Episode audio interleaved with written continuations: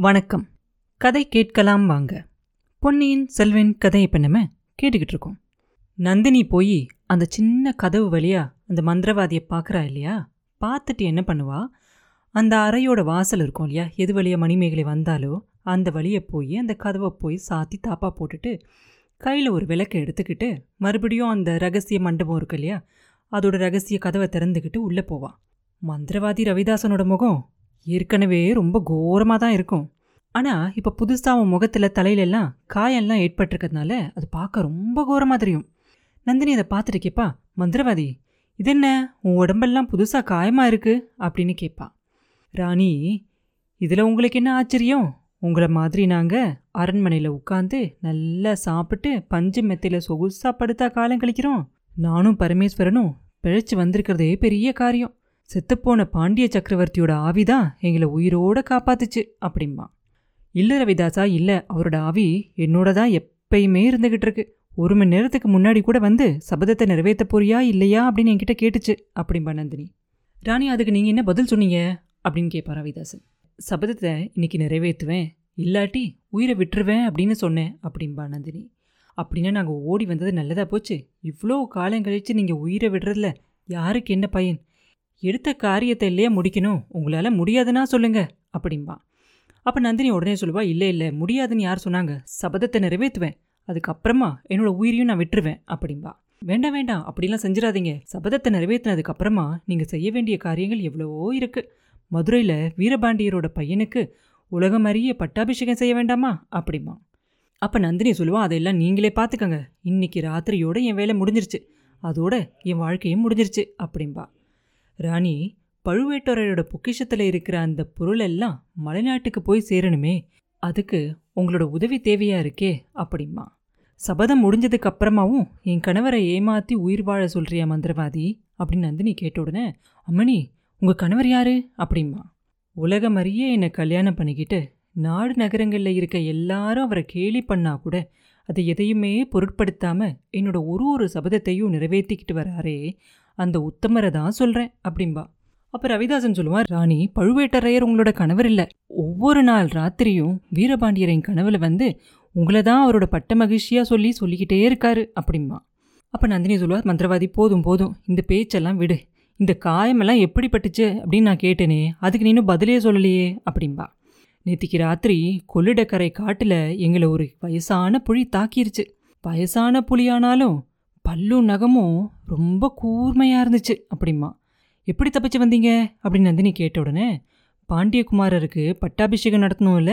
அந்த பள்ளிப்படை கோபுரத்தில் இடிஞ்சிருந்த பகுதியை அந்த புலி மேலே தள்ளிட்டு தப்பிச்சு ஓடி வந்துட்டோம் அப்படிம்பா ஐயோ பாவம். வயசான புலியோ கூட உங்களால் நேருக்கு நேராக நின்று சண்டை போட்டு ஜெயிக்க முடியலல்ல? அப்படிம்பா நந்தினி. உடனே ரவிதாசன் சொல்லுவான் ஆமா ராணி ஒத்துக்கிறோம். அப்படி இருக்கும்போது இந்த இளம் புலியான ஆதித்த கரிகாலனை நேருக்கு நேர் எப்படி எங்களால் எதுக்க முடியும்?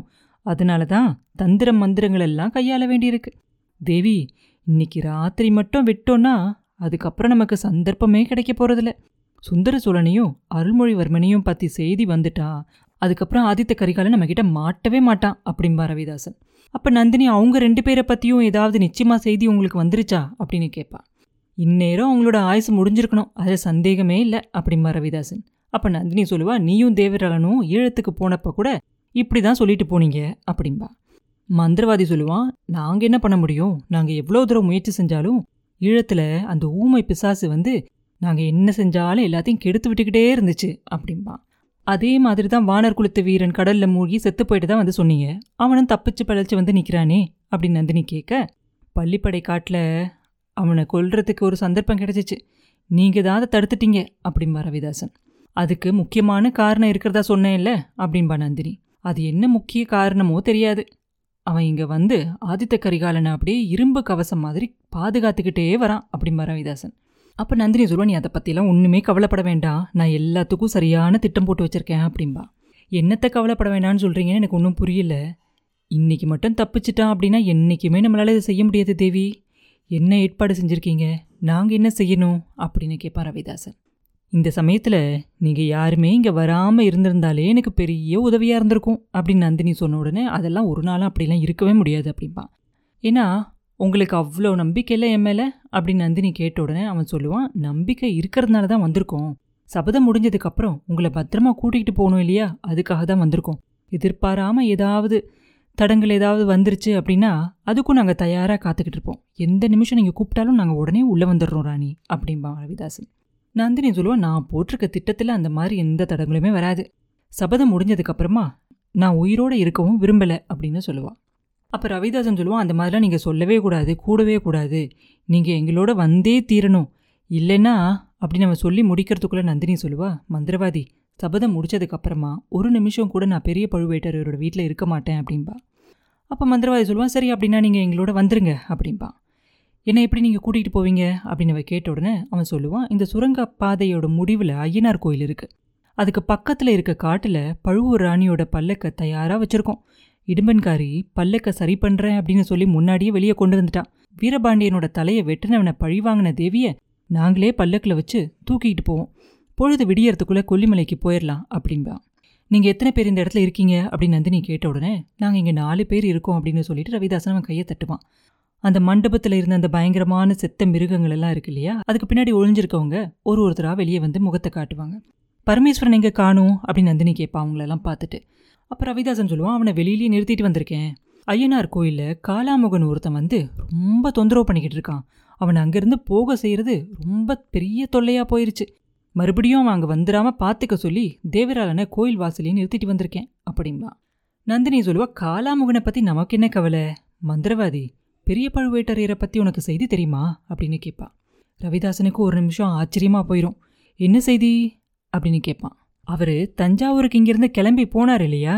வழியில் கொள்ளிடத்தில் படகுல போய்கிட்டு இருக்கும்போது அவர் போய்கிட்டு இருந்த படகுல கவுந்துருச்சான் பழுவேட்டரையர் கரையேறலையாம். தண்ணியில் மூழ்கி போயிட்டு தான் சம்புவரையருக்கு இன்னைக்கு சாயங்காலம் செய்தி வந்திருக்கான் அப்படின்பா நந்தினி. அப்போ மந்திரவாதி எதுவுமே தெரியாதவ மாதிரி தெய்வமே அவருக்கு அப்படி ஒரு கதையா? இவ்வளோ நேரம் நீங்கள் இந்த முக்கியமான விஷயத்தை பற்றி சொல்லவே இல்லையே அப்படின்பான் அப்போ நந்தினி சொல்லுவா அதை நான் நம்பல மந்திரவாதி.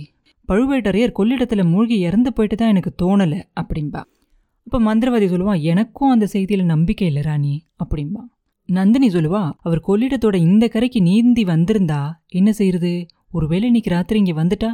இதை பற்றி தான் எனக்கு ரொம்ப கவலையாக இருக்குது அப்படின்னு சொல்லுவாள் அப்போ ரவிதாசன் சொல்லுவான் ராணி அதை பற்றி நீங்கள் கவலைப்படவே வேண்டாம். இப்போ தான் எனக்கு ஞாபகம் வருது. கொள்ளிடத்துக்கு அந்த கரையில் தஞ்சாவூருக்கு போகிற வழியில் ஒரு வாட்ட சாட்டமான ஒரு மனுஷனை நேற்றுக்கு ராத்திரி நான் பார்த்தேன். அவர் பார்க்கறதுக்கு பெருசாக ஆடை ஆபரணம்லாம் ஒன்றும் போட்டிருக்கல. இருட்டா வேற இருந்துச்சா? அதனால அடையாளம் தெரியல. இப்போ யோசிச்சு பார்த்தா அந்த வழிப்போக்கர் ஒருவேளை பெரிய பழுவேட்டரையரை தான் இருக்கணும் அப்படின்னு எனக்கு தோணுது அப்படிம்பா. அப்படின்னா நிச்சயமா இன்னைக்கு ராத்திரி அவர் இங்கே வந்துட மாட்டார் இல்லையா? அப்படின்னு நந்தினி கேட்பா மாட்டவே மாட்டார். அதை பற்றி நீங்கள் தைரியமாக இருக்கலாம். இப்போ எங்களுக்கு என்ன செய்யணும் அப்படிங்கிற கட்டளையை சொல்லுங்க அப்படின்னு ரவிதாசன் கேட்க நந்தினி சொல்லுவா மந்திரவாதி நீங்கள் இங்கேயே பொறுமையோட காத்துக்கிட்டு இருக்கணும். என்னோட அறையில் என்ன சத்தம் கேட்டாலும் சரி நான் யாரோட பேசிக்கிட்டு இருந்தாலும் சரி எத்தனை பேர் இருந்தாலும் சரி அவசரப்பட நீங்கள் யாரும் உள்ளே வரக்கூடாது. வந்தா காரியம் கெட்டு போயிடும் நான் குரல் கொடுத்ததுக்கு அப்புறம் தான் நீங்கள் அங்கே வந்து சேரணும் அப்படின்னு சொல்லுவாள் சரி ராணி நீங்கள் எப்படி குரல் கொடுப்பீங்க?